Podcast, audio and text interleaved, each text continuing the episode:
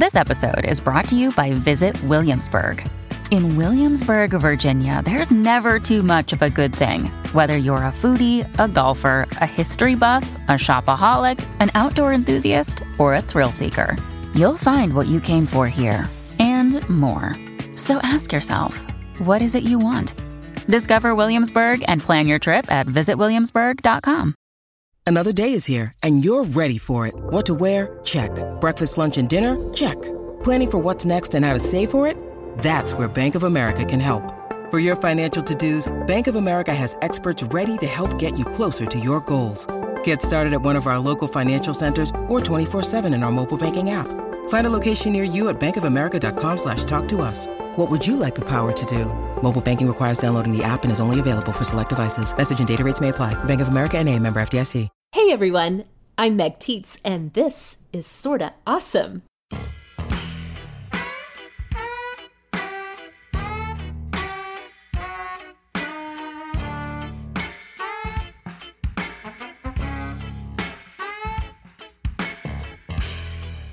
Hello and welcome back, Awesomes. You are listening to the show that is all about helping you be smart, strong, and social. We are in your earbuds every single week with all the awesome that you need to know. And you can also find us on Instagram at Sorta Awesome Show or over on Facebook in our Sorta Awesome Hangout group.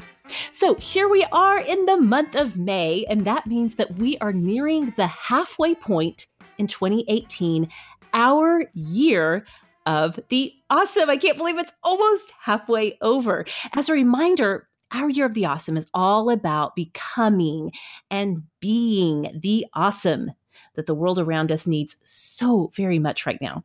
Every month of 2018 has a theme to help us better focus on how we can be more awesome in every area of our lives. So if you are digging the idea of discovering how you can be more awesome, we would love to have you join our community of listener supporters. We are so thankful for our listener supporters who make our work possible. You can find out more about how to join us in that at sortaawesomeshow.com slash support. So, yes, as part of our Year of the Awesome, our theme for May is home life. Recently, we have talked about the little celebrations that make home life so much more memorable. And last week, we talked about some ideas on how to have less sadness and less disappointment and more happiness when it comes to gifts and giving. This week, we are turning our attention to family life and to a topic that we've covered briefly before on Sorta Awesome. And we're going to be having a new conversation about it this week. And it's a, the conversation around pregnancy loss. I'm joined today by a longtime friend and a woman whose work I admire so very much. She's truly an awesome through and through, and that's Adriel Booker. Adriel Booker is a writer, a speaker, and an advocate. She leads the Love a Mama Collective, a movement of women empowering women through safe birth initiatives in the developing world. She has worked globally with YWAM as a Bible teacher and mentor for the last 18 years. Adriel and her husband and three boys are cultivating community in the heart of Sydney, Australia, where they deeply enjoy living in a city by the sea. What's not to love about that? Adriel, hello and welcome to the show. Hi, Meg. It's so great to be here. I am so excited to have you here on Sorta Awesome. You and I connected many years ago through the wonderful world of blogging.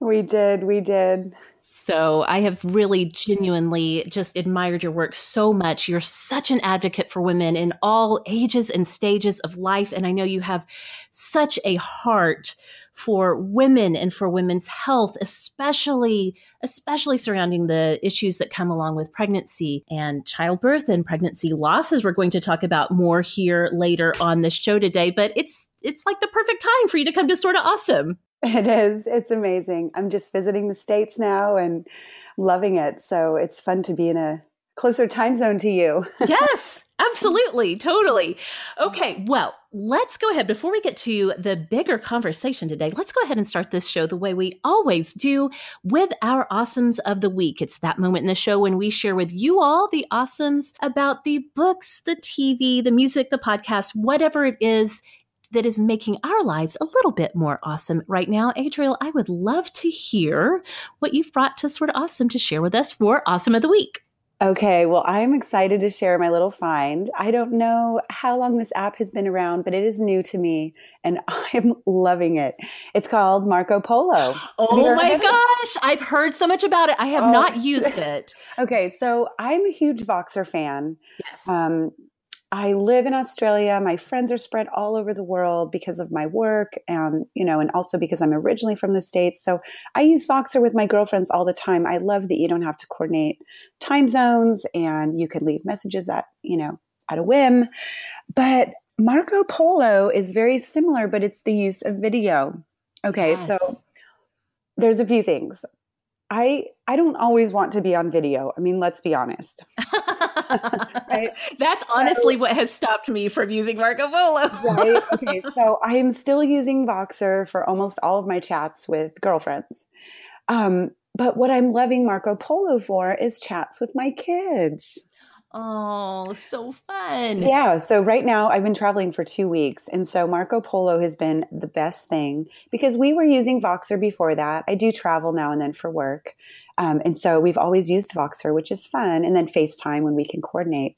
But um, discovering Marco Polo this trip has been such a gift because for the kids, it's so much more fun to use video than just sound. Yes. And so I've been loving it for that. And definitely when I get, I leave tonight back for Sydney. And when I get home, I'm going to be trying to use the app more for letting the kids connect with grandparents and extended family because I, I, think it's just such a fun one for the kids to be able to do the video. I love that. So many people have suggested that one to me because I do talk about I use Voxer quite a bit, both personally and for you know work stuff. Um, I'm I'm on there often but I have a lot of insecurities about the video component. But I that, that's such a great point because kids don't have any of those insecurities. My kids love to do like FaceTime and yeah. they're always wanting to be on my Instagram stories. They don't mm-hmm. care. They're totally fine with who they are. So Oh yeah, they love it. I mean, the thing one of the things I do love about Voxer is you've got the,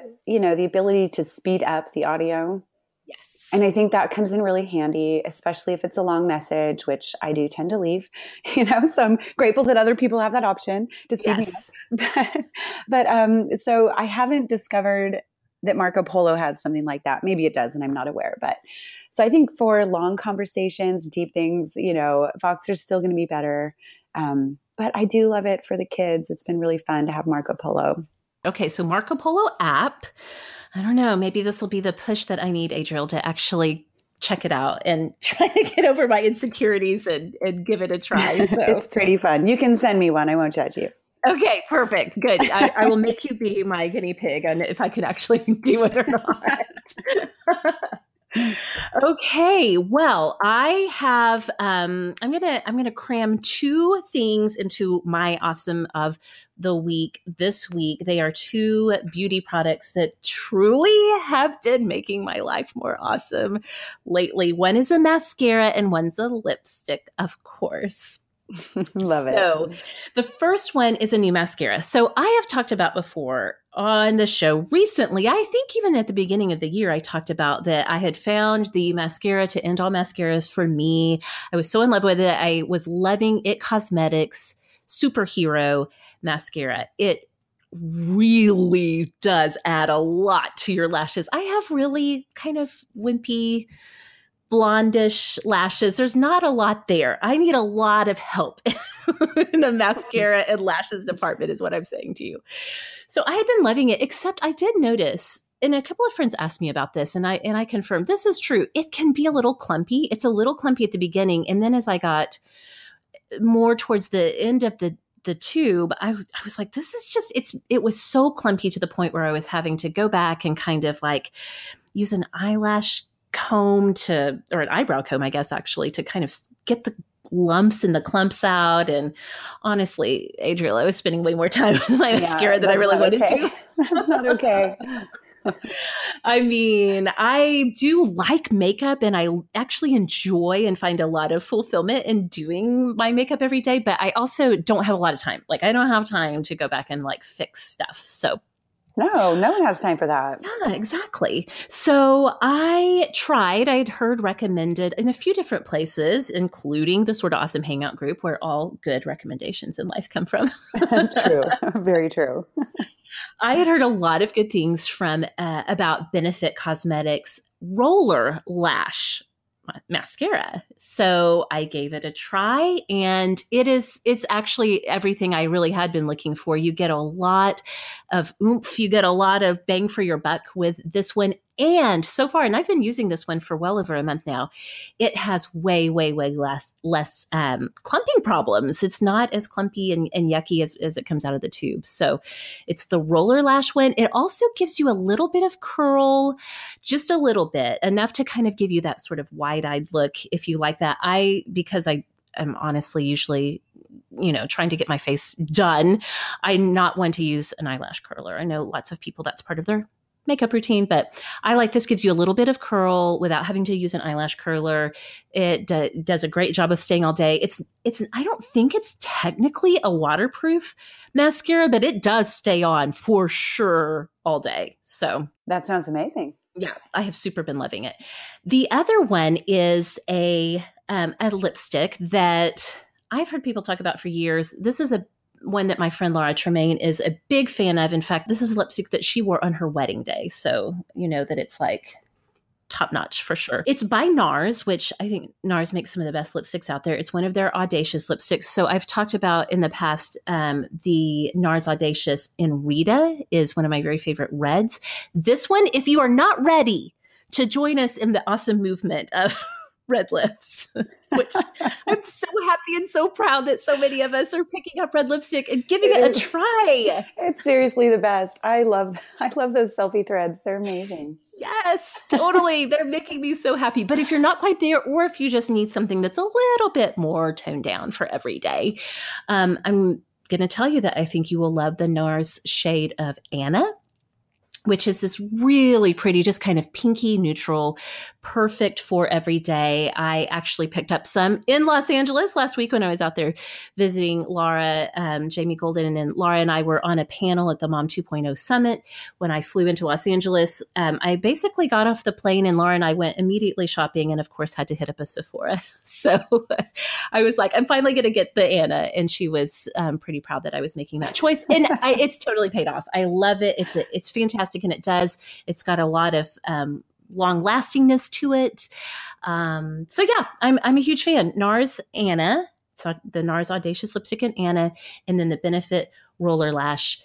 Uh, is pretty fantastic too. So links to those will be in the show notes. And as always, you can find out more about what we're talking about on the show anytime by going to our show notes section over at sortaawesomeshow.com. So also don't forget that every single week in the Sorta Awesome hangout group on Facebook, we open up the floor for you all to share what is awesome in your life. And honestly, Adriel, I have found so many amazing discoveries reading through that thread every week. I know. I love that thread. It really is incredible. It's like every week I want to go, what's my awesome of the week? The awesome thread?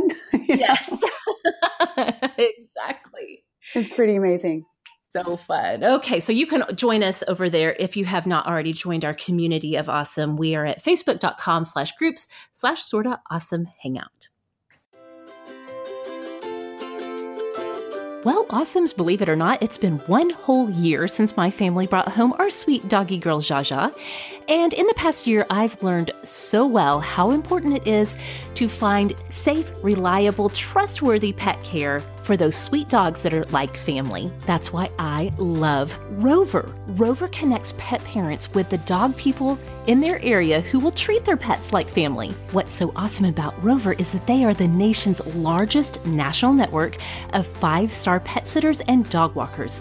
Rover knows that your dog deserves only the best, so only 20% of sitters who begin their profiles are ultimately accepted to become Rover pet sitters. The things that I love most about using Rover are number one, the free meet and greets. They provide free in person interviews and home environment visits to help you find the perfect match between your pet sitter and your pet. Secondly, I love how easy it is to use their app. You can search for a pet sitter, book a pet sitter, and pay your pet sitter all through Rover's app. So easy and it really takes the stress out of finding a pet sitter for your dog. With summer coming, maybe you and your family need to find a trusted dog person who will take care of your pet while you are away.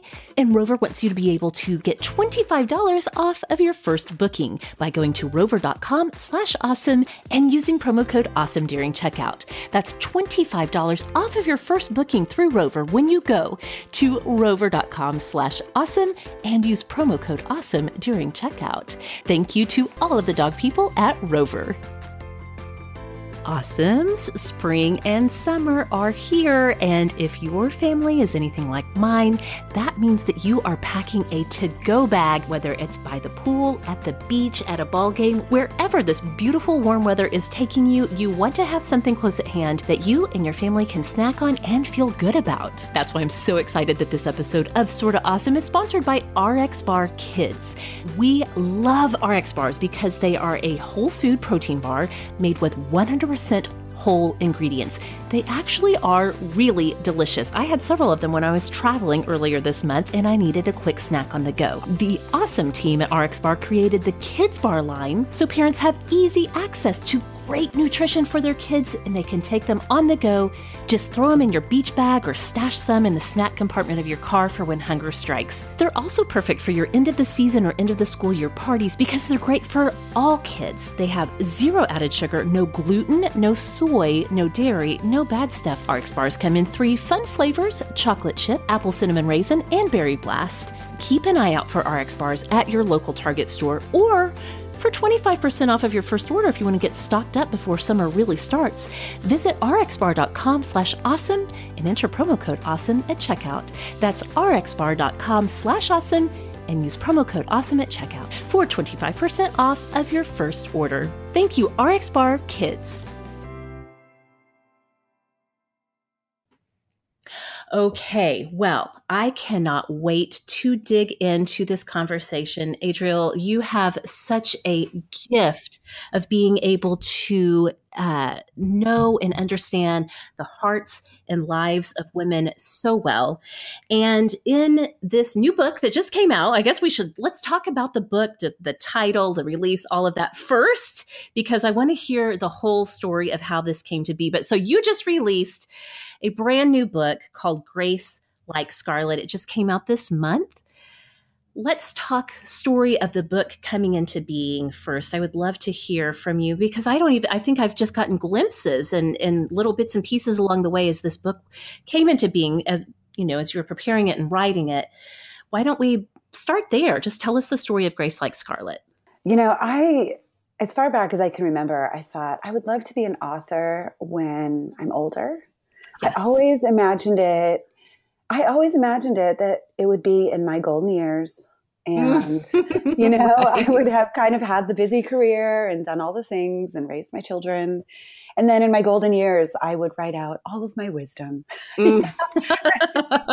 right. idea of what an, an author would be. yes. Yes. Yes. Yeah. And, you know, like many women, um, I started blogging when my first child was born. So it you know, flipped my career upside down in a good way.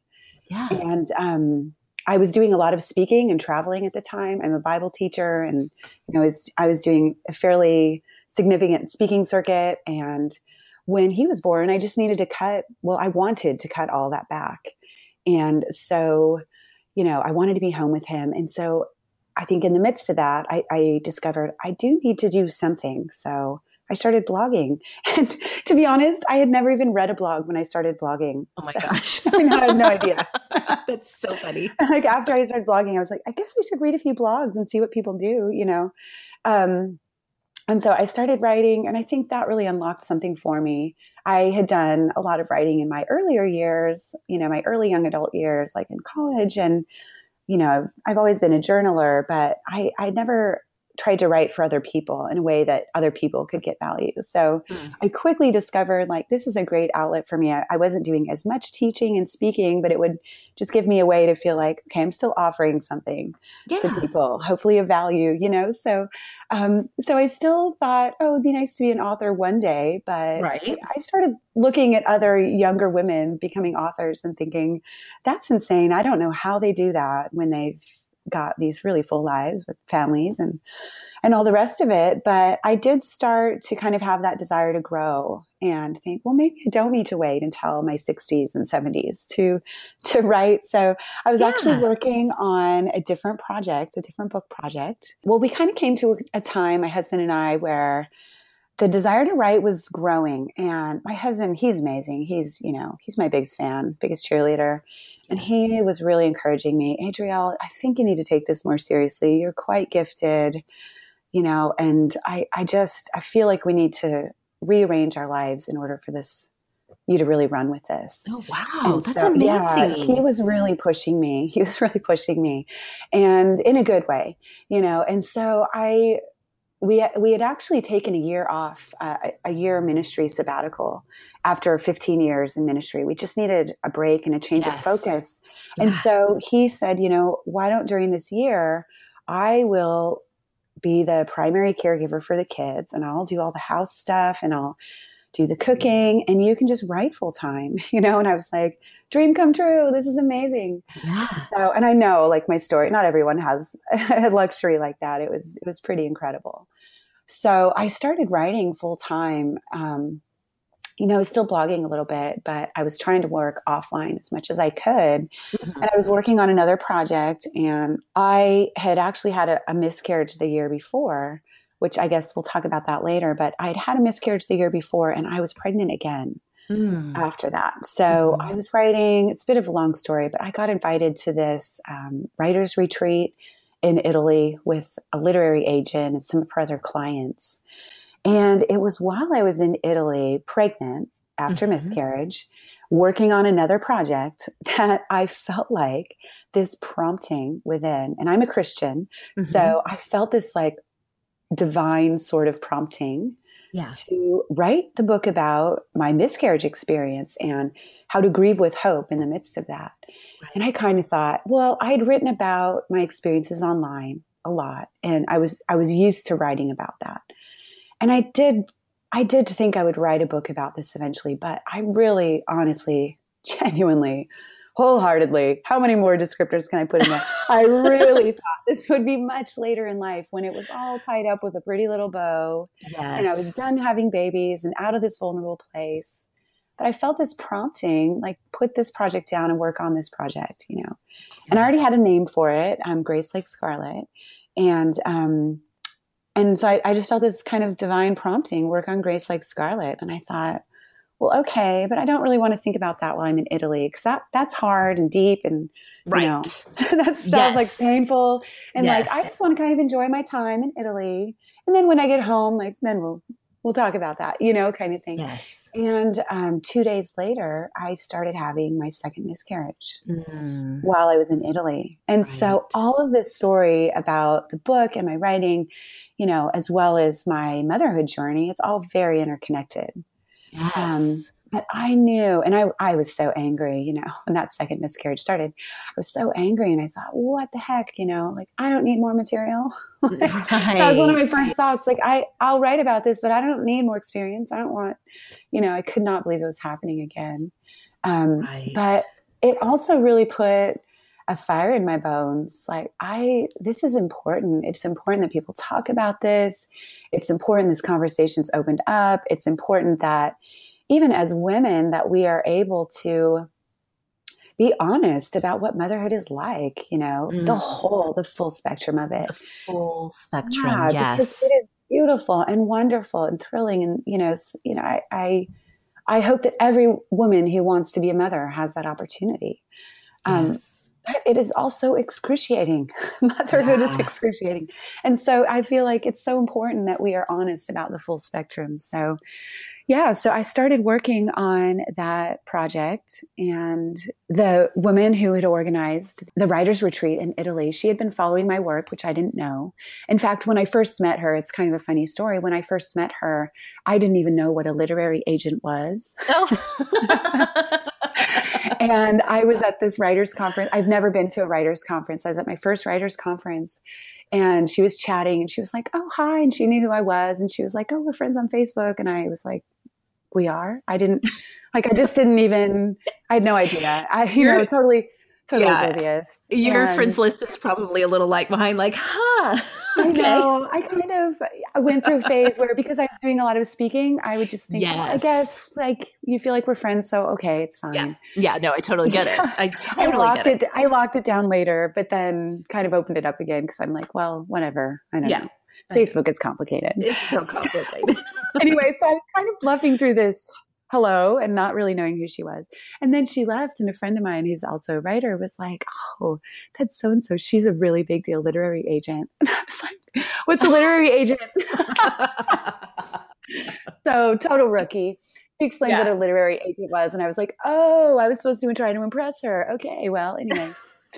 so you know that was that and you know she ended up inviting me to italy she had been following my work um, you know along the lines she signed me and I worked on the proposal and like during the writing, it took me a long time. Okay. It took mm. me a mm. long time because I started writing the proposal and some of the chapters, you know, through grieving my this second miscarriage. And then yes. when I was ready, we got pregnant again.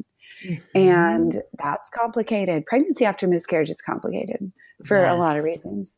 Yes, and we're going to get to, to, that part later for sure because I think that's yeah. something we totally talk about. But yes, please keep going with the story. Yeah. Yeah. And so then I had a third miscarriage. Mm. And after the third one, I just was like, okay, I, I've got no more words. I'm done. And I just kind of closed the laptop. I didn't write yeah. anything for six months. I just, you know, we, we grieve differently. I'm sure we'll talk about that, but you grieve. There's so many forms of grief. Yes. And I grieve differently during after all three of my miscarriages. Mm. Um, and so I think even, you know, in the human experiences, there's different types of grief, but even within the human heart, there's different types. Yes. And so for me, that third one, I just shut it down. Um, yeah. And so by the time I finished actually writing my book proposal, like picking it up again six months later, finishing it, you know, it had been a year and a half since that trip in Italy. Mm. And this was just the book proposal. So she shopped it for me. And, you know, we actually had like four offers. It was incredible. And I don't say that to brag, but I, I did want to say that because I think that is indicative of the need. Oh, absolutely. Yes. There is a huge need and a huge gap. And so I think it was just kind of the right timing. And I was able to, you know, get a contract and work on the book. And then in the midst of that, I also you know, was pregnant again. So this was mm-hmm. you know, another pregnancy. And um, I was like, this is it. Like, this is my last go. Like, I, I don't know if I can keep going. Um, right. And that, um, so I wrote through that pregnancy, which was excruciating for a lot of reasons. I, I was really physically unwell. Um, and then had my little baby took three months off of maternity leave and continued writing through the newborn days and oh the sleepless nights. And so, like, honestly, it's an absolute miracle. I do not recommend this method of writing a book. But, so it was yes. many years of, of writing through all of all of these, you know, yes. huge life events. So huge. yeah, that's that's the story of how it all came about. So we um we really wanted it to be released for Mother's Day, and so that was kind of the push, like working backward toward this time frame mm. of, of having something for them. So yeah.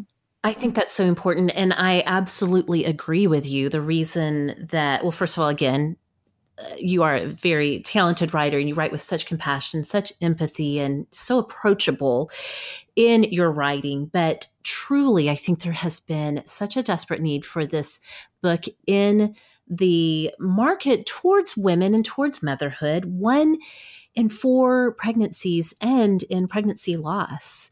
And so it is no surprise at all that, you know, when women experience these tragic and heartbreaking moments in the lives, uh, you know, in the in the overarching story of their lives, you want to know you're not alone and you want to know how do I walk through this? And so it's absolutely no surprise that there was so much interest in bringing this book to life, bringing this story, your story, and the story of your family to life. And so I would also love for you to tell us, um, for anybody who's not familiar with your work, the story behind the name Grace Like Scarlet. Yeah, I would love to. So we we've named each of the babies that we miscarried, and I know that some people do that, some people don't. For us, that was important because we felt like it just gave identity to these little ones. It helped give identity even to our pain. You yes. know, sometimes we need to name our pain in order that we can address it. Um, and so we named our little babies, and the first, the first one, um, that first miscarriage, we named her Scarlet Grace. We love to think about the meaning behind names. We've done that with all of our children. And for us, Scarlet just kind of represented it represented beauty, but it also represented pain and sacrifice and redemption. Um, you know, there's a lot of there's a lot of symbolism in the Christian faith around this whole idea of scarlet. So that was scarlet to us, kind of the pain um, and and the sacrifice and redemption. But then grace was we felt like uh, we knew, even in the midst of our darkest pain, we knew that God would somehow release grace through that situation and grace to be able to walk through it and heal through it. And, you know, so that was, that was um, the name of our first daughter. And so when I, it was actually not long, it was like within days of having that miscarriage, I knew I would write about this, like I said later, much, much, much later in life. Yes. And I, I felt like that title just kind of dropped into my mind, Grace Like Scarlet, you know, and just the whole idea that even um, our pain can be used to unlock something beautiful. I and um, yeah, so I, I like my Christian tradition, like I believe very strongly that God doesn't sanction suffering. That is not, that's not his business. But what he does is he moves into the midst of it and can create something beautiful there anyway.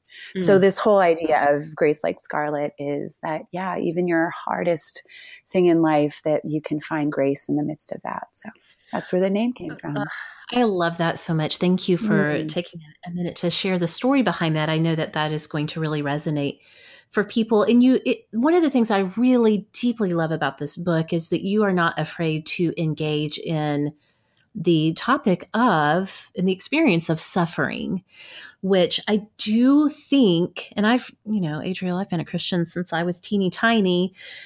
Uh, and so I've read lots of lots and lots of books about living the Christian life, um, and and certainly as I became an adult, lots of books aimed at women and um, and how to live the Christian life. And I feel like sometimes suffering um, gets short shrift. it's sort of like you know you just cast your cares on the lord and you just move on with your life basically yeah. um it, it, there's a sort of um almost a, a righteousness in either avoiding suffering or just um, ignoring that it's happening or a quickness of to to go from the the pain of suffering to you know maybe the the joy of um, you know how we discover more about God, which is absolutely true, I think. But I think a lot of times it it feels like to me there's just not much said about suffering because honestly, who really wants to talk about suffering? Right. It's difficult. It's dark and it's difficult and and sometimes we don't want to confront it in our own lives, let alone learn more about how to walk through a, a season of suffering with other people. It's very difficult. Um, it's one of the things that actually drew me to the Catholic faith. Catholics embrace suffering in a big way. and yes. that idea of suffering having a redemptive quality to it, um, a redemptive element in our lives has, it's almost like that idea of actually embracing suffering for what it is and what it can, how it can transform us. I love that. Rather than wanting to run away from suffering, I want to learn more about that. And I really feel like that in Grace Like Scarlet, you you do absolutely approach that in a um, in a very profound way. And I and again, I think that's another reason why this book got a lot of attention from publishers because you aren't afraid to talk about it. Um, speaking of the topic of suffering and how we grieve. You mentioned, and I think this is so interesting. You had three consecutive miscarriages, three consecutive pregnancy losses, and you mentioned that your grief looked different in, in, for each of those losses. I was wondering if you could talk a little bit more about that because I think that that is so important that we understand about miscarriage for sure, but then the the bigger thing of grief in general. Yeah, absolutely. I mean, for me, those three different experiences, like my my first miscarriage, I would say was characterized. My grief m- was mostly characterized by just sorrow, sadness. Yes. You know, yeah. I just I was so overwhelmingly sad. Um, it really it really blindsided me. I did not see it coming. Um, I had two healthy kids already. Mm. Um, and so I just took for granted the whole thing. You know, you kind of know it's possible. Everyone knows miscarriage is possible, but I I really took it for granted. Um, and so yeah, it was just I was so sad. And yeah. then my second one, I I had because I had really thought the first one was a one off. It was mm. like the mm. second one was it was actually as surprising as the first one. Right. Because I just thought, well, I guess if it's one in four, I've done my, you know, yes. I've, I've had that now. Like we move on back to regularly scheduled programming, and I was blindsided again. And that second one, I was angry. I was angry mm. as hell. I mean, yeah. I just was. I was so angry. I was angry at the world. I was angry at my body. I was angry at the way people did or didn't respond. I was just angry at everything. And, and my third one, I think when I got pregnant that third time, I right away felt like I don't know that my body's responding correctly. And I just felt a little bit off. And so I think I was very anxious right from the beginning. And I pressed for really early testing. And then, sure enough, you know, I, I was, the baby wasn't growing normally. And, um, and so I, that miscarriage, I think I saw it coming. And so that changed things. Mm. But I just felt really numb after that. I just felt like really flat you know, that yeah. kind of depression that is just, it's not a sorrow, but it's a flatness. That's yes. what I felt. And I think it's important when we look at grief and suffering, because there's so many different forms. You know, I know we're talking about pregnancy loss, but the same stuff applies to relational breakdown and financial crisis and, mm.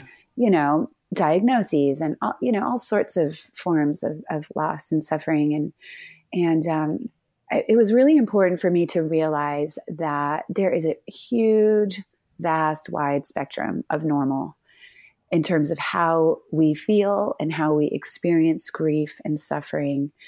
And um, it, it was important for me, you know, to be honest about that with myself yeah. Um, before God, with my husband, with my friends, and um, I think one of the things, and you mentioned it before, like, especially if you've grown up as a Christian, I know my experience was that we do a great job of celebrating and rejoicing with one another, but we mm-hmm.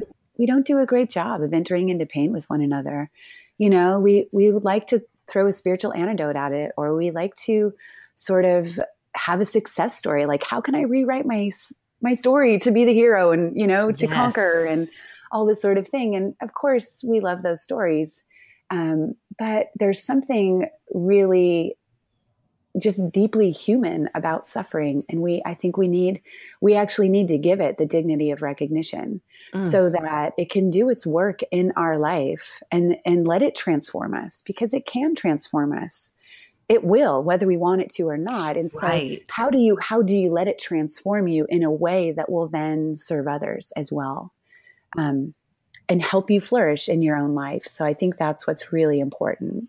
Oh, I think that is so true. Thank you for saying that. Um, and I think absolutely, it's a it's a truth about our human existence that we may. I mean, we can try to avoid it if we want to, but eventually, all of us do encounter suffering, and it does change us. It does. So, thinking about how we can apply that to our own lives, but also to give us the sort of, I don't know, the courage and compassion to enter into those seasons with our friends and our family, as uncomfortable and messy and awkward yes. as it can be. And it definitely is. It is. It is just being able to show up for other people in that way is such a gift. It truly is. Okay, awesomes, listen up. If you are needing new window treatments, whether you want new blinds, shades, drapes, or shutters, you need to contact Smith & Noble. Why? Well, Smith & Noble has covered over 8 million windows nationwide. They are the custom window treatment experts. They can help you transform your windows within your budget and without any hassle for you. The whole team at Smith & Noble is committed to quality and to making sure that you have the best experience from start to finish. They want you to have fun creating a look that you will love from their extensive collection of handcrafted blinds, drapes, and shutters. And if you're needing some advice, they have free design consultations available to you in your home or over the phone. Then you can just sit back and let Smith and Noble take care of the rest. Their experts come in and measure for free. They also offer a professional installation for a guaranteed perfect fit. Smith and Noble is the best and most awesome choice for updating your window treatments. And great news, they are giving you, the awesomes, this fantastic limited time offer to get you started. They want you to have 25% off of your Smith & Noble window treatments. But to get this deal, you have to go to smithandnoble.com slash awesome for details, all the details on this great offer. Go to smithandnoble.com slash awesome. Remember, it's smithandnoble.com slash awesome. Thank you, Smith & Noble.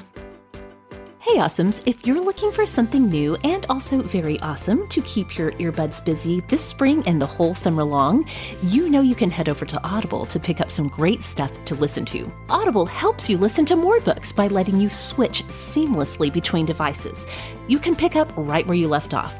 That means you can go from listening through your earbuds while you're doing your grocery shopping to tuning back in with Alexa in your kitchen without missing a word. Audible lets you go through tons of books hands free and eyes free while doing almost anything. Audible members get a credit every month good for any audiobook in the store, and your unused credits roll over to the next month. If you didn't like the audiobook, you can exchange it, no questions asked. I'm just going to be super honest with you. The main reason we signed up for Audible a couple of years ago is because we wanted to listen to J.K. Rowling's Harry Potter series read by the incomparable Jim Dale. If you are looking for summer listening with your kids, and honestly, even just for yourself, I promise audiobooks don't get any better than this. And you can find it at Audible and start your free 30-day trial by going to audible.com slash awesome or text awesome to 500-500 to get started. That's audible.com slash awesome, A-W-E-S-O-M-E, or text awesome to 500-500 to get started with your 30-day free trial today at audible.com slash awesome. Thank you, Audible.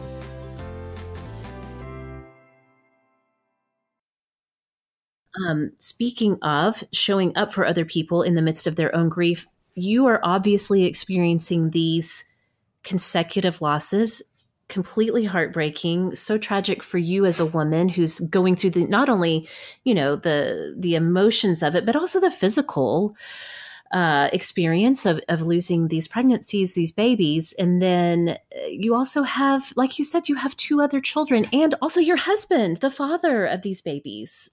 I have to imagine that he's going through his own process. In fact, you include a letter from him in the book as well. But I would love, because one of the things you know that we do on, on Sorta Awesome often is talk about, okay, let's, we're talking about this topic we're dealing with it, but also how can we get practical about it? So I would love to hear from you. And I know people who are listening would love to hear more about how do you help your children through this and, and how do you help your partner through this?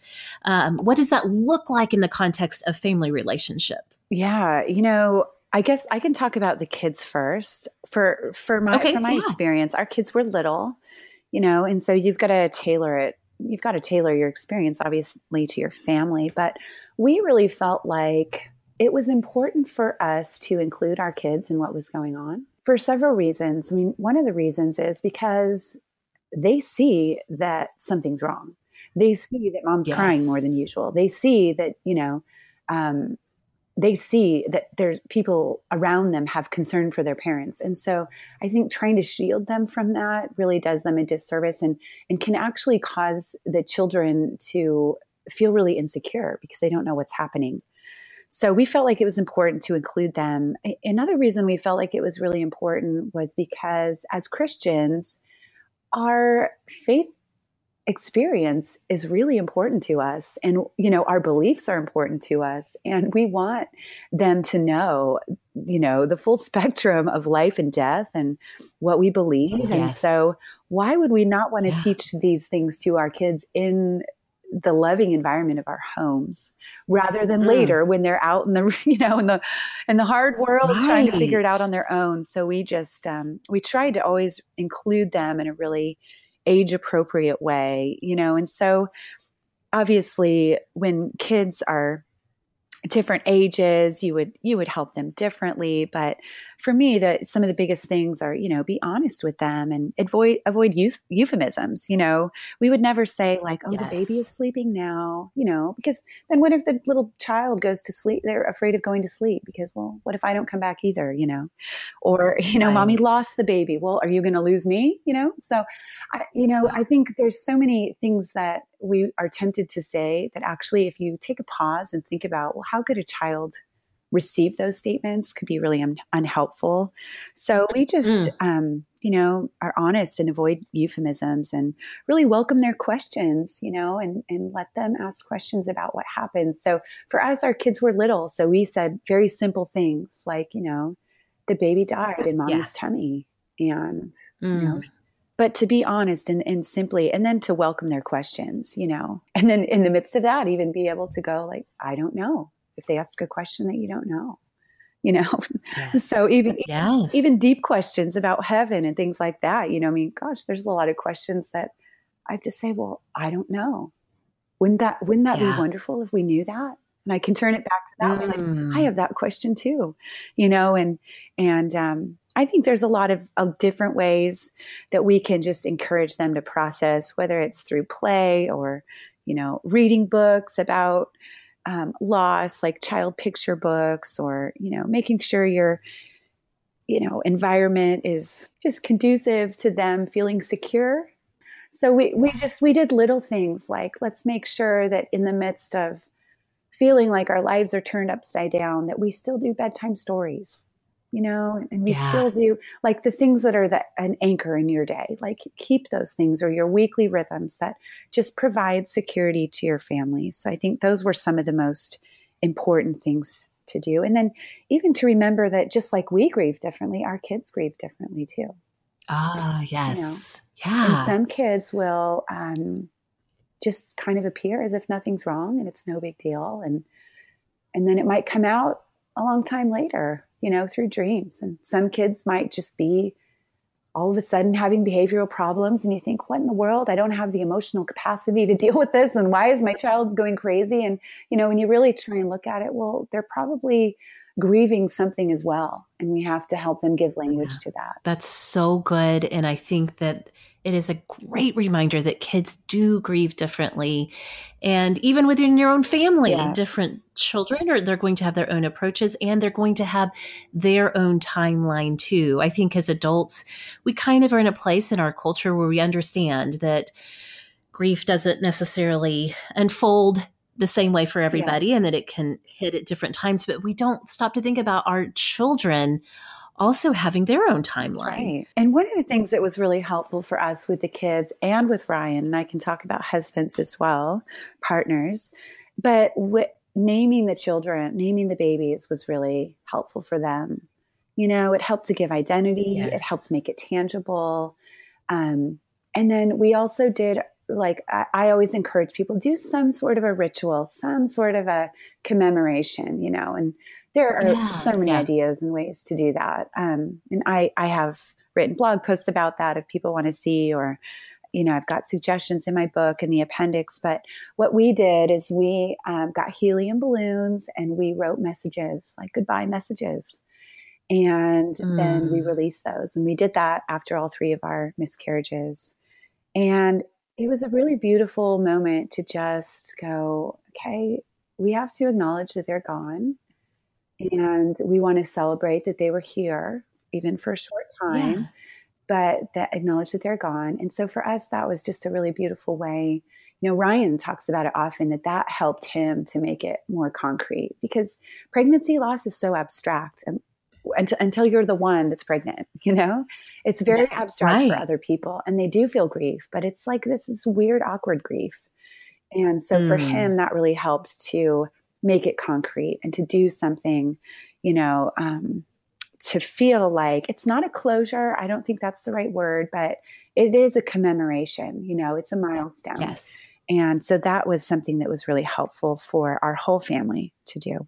I love that, and I love that, you know drawing out the point that it is that even for the you know the partners, the spouse, the the father who's part of this as well, that it can even in the midst of their grief can still feel a little abstract. I think that's a really good way to describe yeah. it. You know, psychologists call it disenfranchised grief, actually.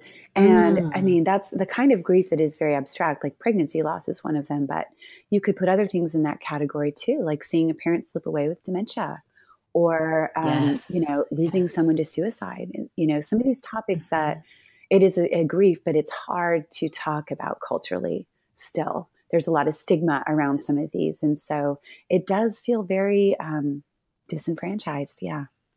Okay. And so you shared the heartbreak of losing these three pregnancies back to back to back. And then you get pregnant again. Mm-hmm. And now you have running around.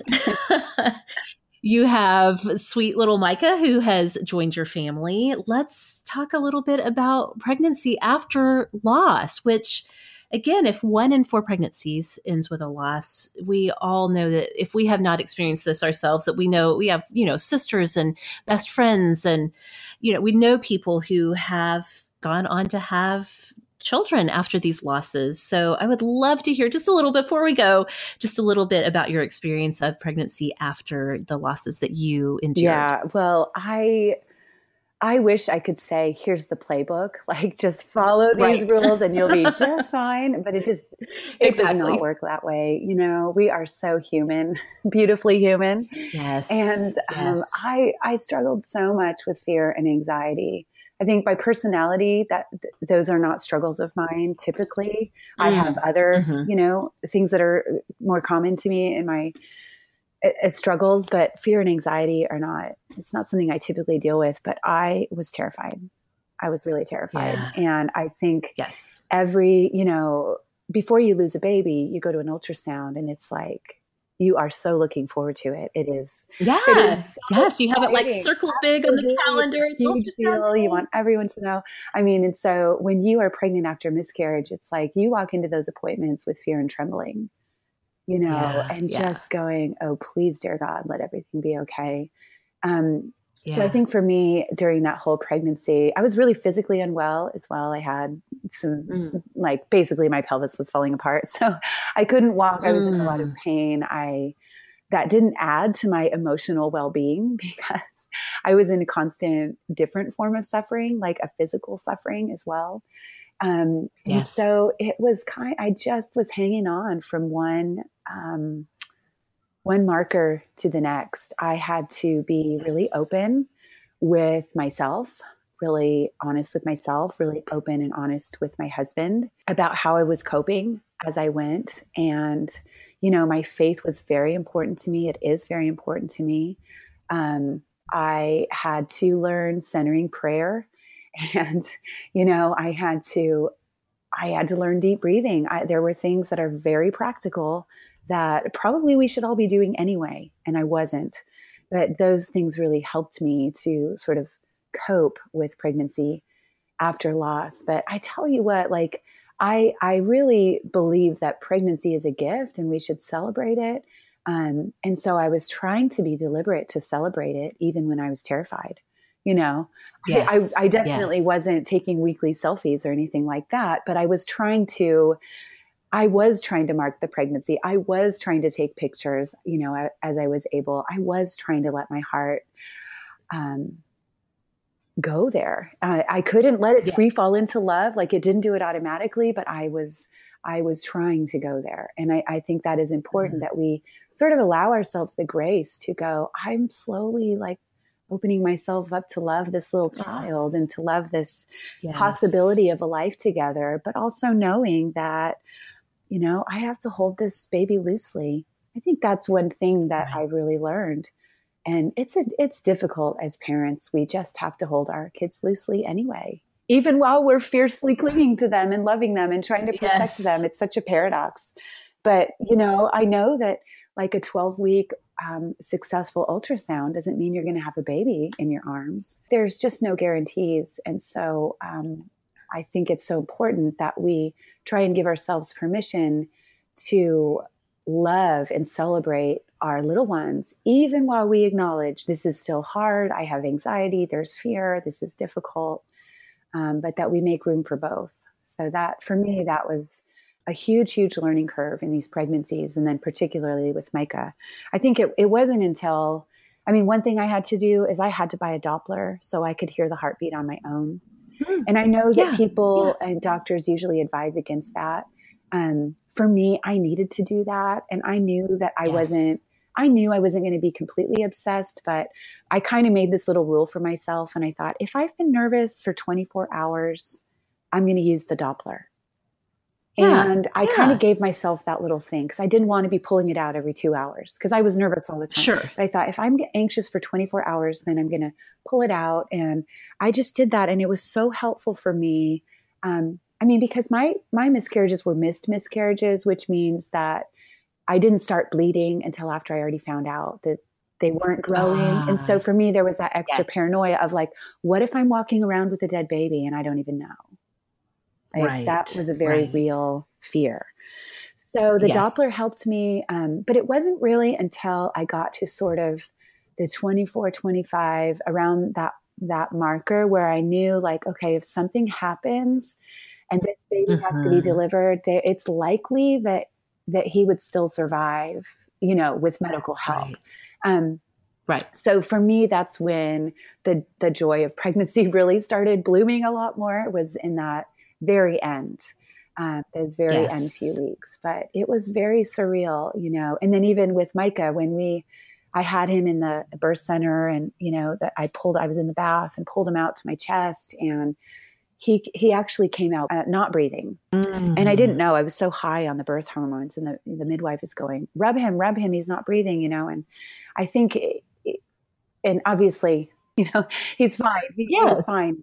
Yeah, he was revived, but he came out blue and limp, and I think you know that triggered Ryan all over again. For me, it kind of sure. just this whole thing of like, you know, we we never really know. Um, but life right. requires faith. Like love is so risky to let your heart go.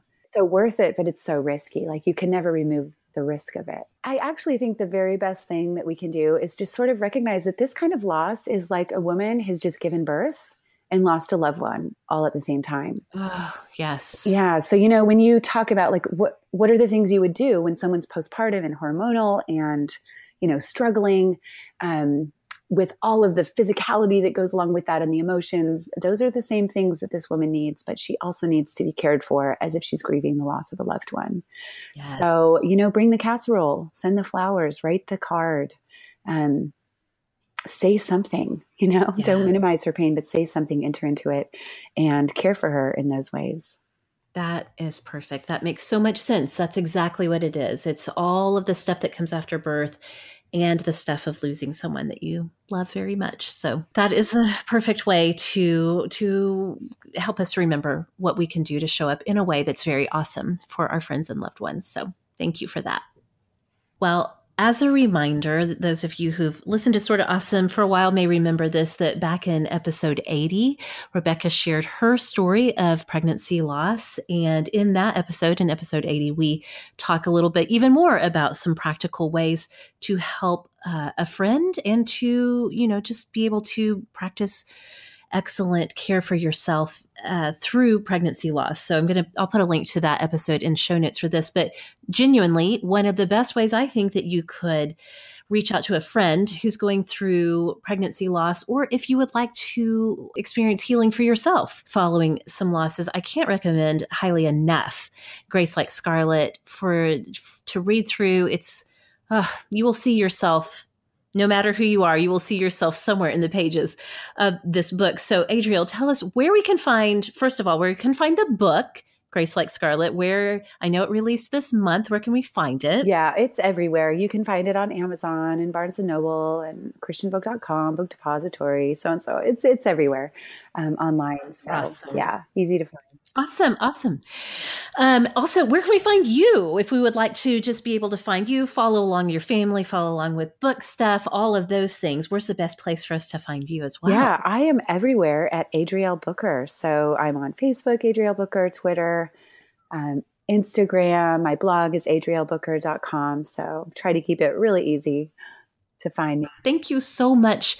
I know that you are doing lots of talking about the book and your story. And so I'm so thankful that you had time to come on Sorta Awesome and share your story with us and help us to be able to kind of process through some of this together. So thank you so much for taking the time. Oh, thank you for having me. It's just a joy to talk to you anytime, Meg, and also just to be given the privilege to to share with with the awesome. So loved it. Yeah. And also, you are in the Hangout group. Oh, yeah. So people can reach yeah. out and talk to you a little bit more over there as well. So, as a reminder, you can find me on Twitter and Instagram at Sorta Awesome Meg.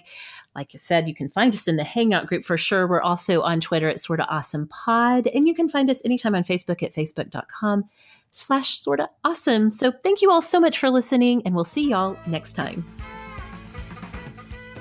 Sorta Awesome was created and is hosted by me, Meg Tietz. Sarah Robertson is our assistant producer, and production collaboration comes from Kelly Gordon and Rebecca Hoffer. Kelly Gordon is our digital media producer, and we are so thankful for the ongoing support from our listener supporters. Music is provided by the band Prager. You can find more of Prager's music at pragermusic.com. To find show notes on this and every episode of Sorta Awesome, and also to spread the Sorta Awesome love to all of your friends, you can head on over to sortaawesomeshow.com.